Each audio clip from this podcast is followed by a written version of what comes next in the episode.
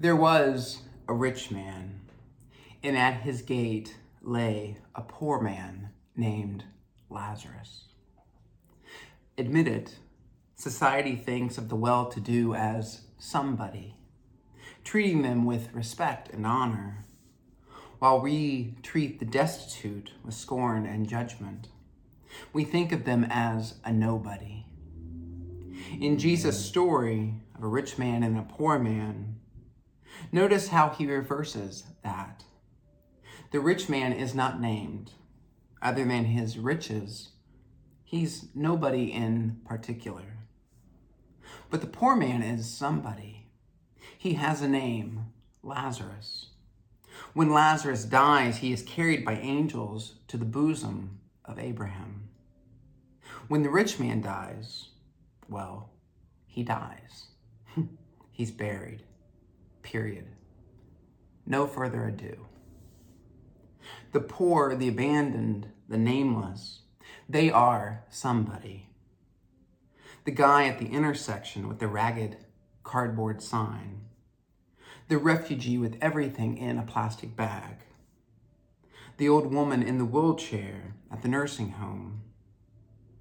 The addict wasting away upstairs. The inmate languishing in prison. They have a name, a story. They are somebody. They are not fixtures, objects, symbols of something. They are somebody. Look at them and see. See them. Maybe you can help them.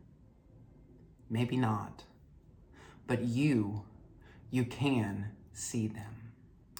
Amen. Good morning, Stone Village, and happy Sunday. I hope that all of you are well and safe in this world.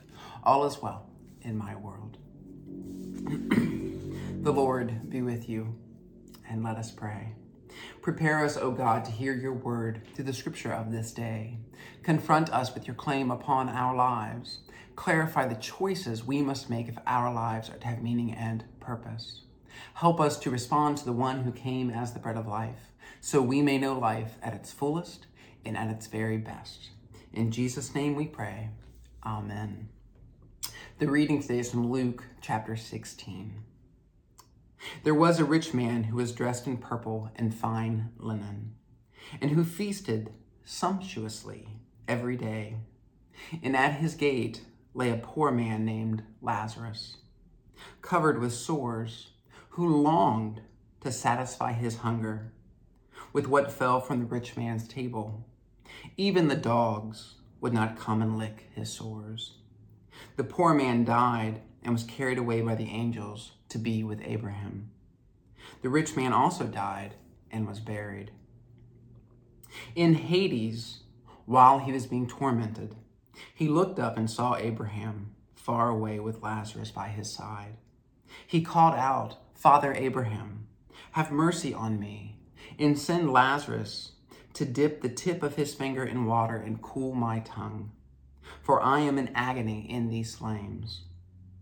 But Abraham said, Child, remember, during your lifetime, you received your good things, and Lazarus, in like manner, evil things.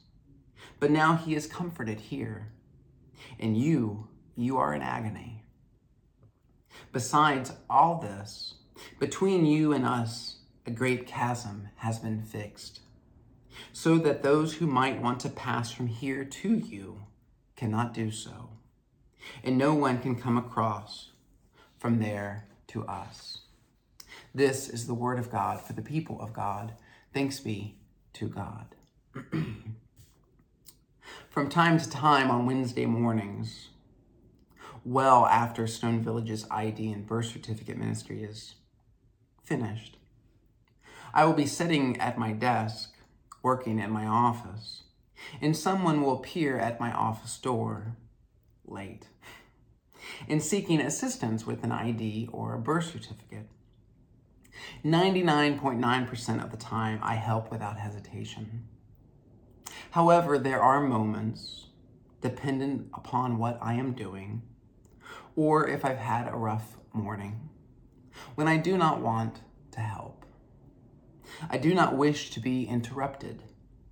Plus, the person standing at the door is late. Late. I still help, though. A little, begrudgingly. But what always tips me over the edge to help is Lazarus in today's parable. I think about him, Lazarus, a lot, which may sound peculiar, peculiar. I think about him when I leave the church to run errands and see a person sitting on the sidewalk. I think about him when I'm driving home from the hospital and see a person pushing a cart or holding a sign near an exit ramp. I think about him when I read studies, statistics, essays pertaining to the homeless and suicide rates of LGBTQI youth. I think about him when I watch a young mother feed her infant crushed potato chips because she cannot afford formula. I don't know if he's haunting me or guiding me, but I think about him a lot. And in all sincerity, he bridges the chasm for me between a stance of indifference and a stance of compassion. And I believe that is at the heart of today's parable. Acknowledging and dealing with the chasms that separate us from one another. Will we stand on the side of indifference or will we stand on the side of compassion? From its beginning to its end, today's parable is full of divisions and separations. There's the gate at the beginning. On one side of the gate lies Lazarus, covered in sores, hungry, alone, and unable to walk. On the other side of the gate, the rich man, dressed in finery, feasting, indifferent to the suffering laying at his gate. And then there's the chasm at the end, separating the comforted Lazarus and the tormented rich man. Gates, chasms, it's all the same thing. The chasm that separates Lazarus and the rich man in the next world is simply a manifestation of the gate that separated them in this world, which the rich man carried with him into the next world. That separation, that indifference, that gate was part of him. And we can understand the gate as a condition of the human heart. The gate that becomes a chasm exists within us before it exists between us.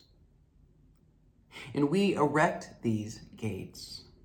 We reinforce these gates. We inherit these gates. Gates of ethnicity, gates of religion, gates of social economic status, gates of gender, gates of sexuality.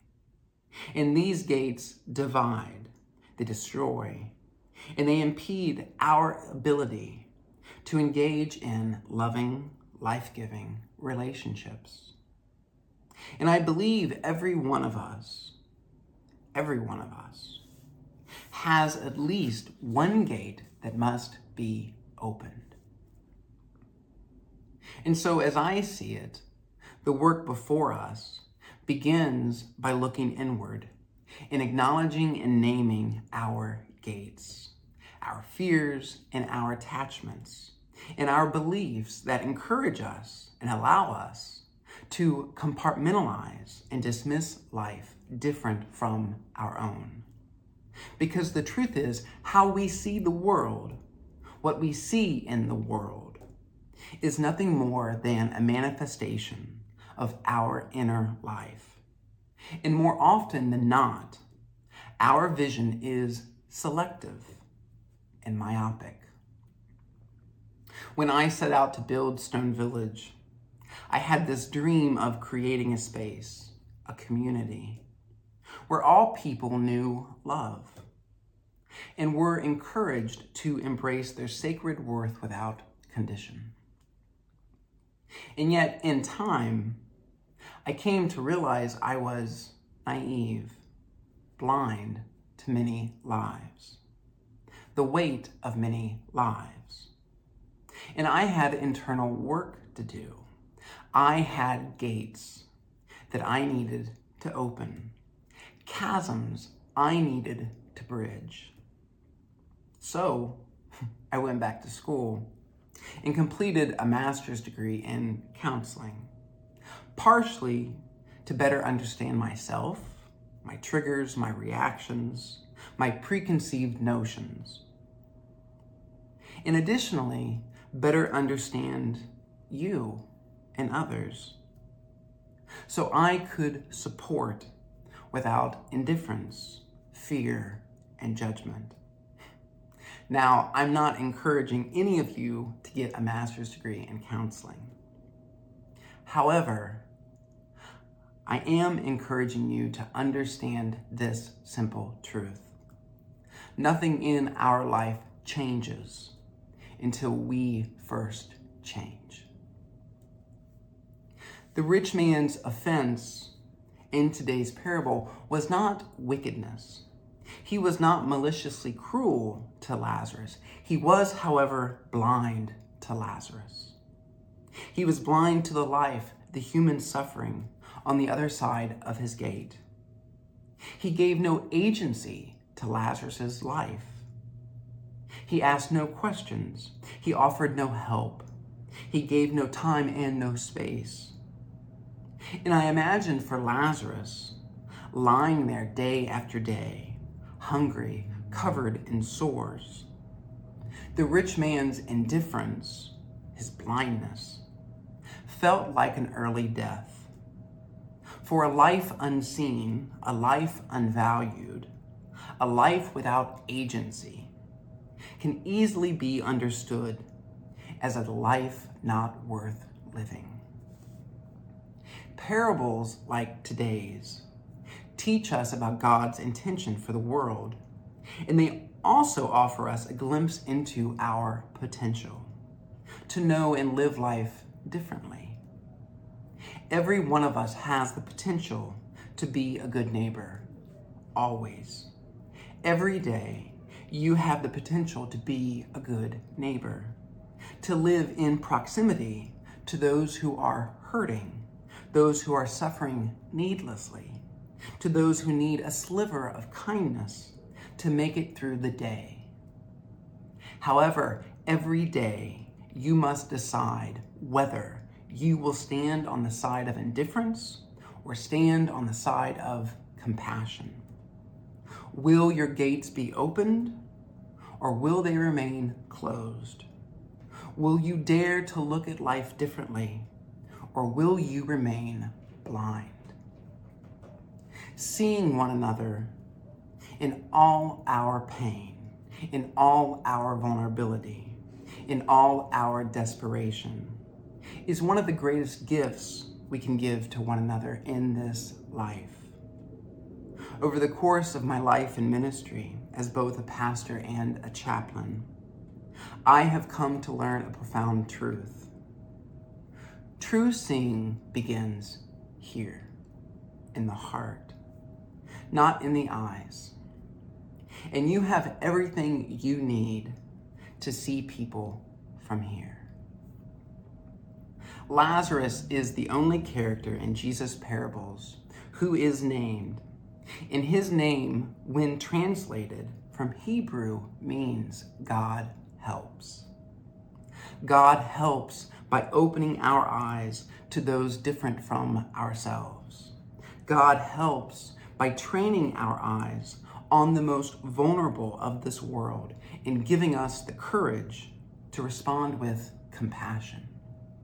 God helps by giving us all that we need to be faithful so that the God in me can see the God in you. God helps. Bridge the gap between two human beings. So at last, we stand face to face with no chasm between us. God helps if you will allow it. Thanks be to God. Amen. I give thanks to God for each of you, and I pray this day you bear witness to the love of God in this world. Bear witness to the love of God to those to whom love is a stranger. They will find in you a generous and loving friend. In the name of Christ Jesus and the power of the Holy Spirit, Amen. I love you, stoners. I hope that you have a wonderful day, and uh, I will see you soon. Bye.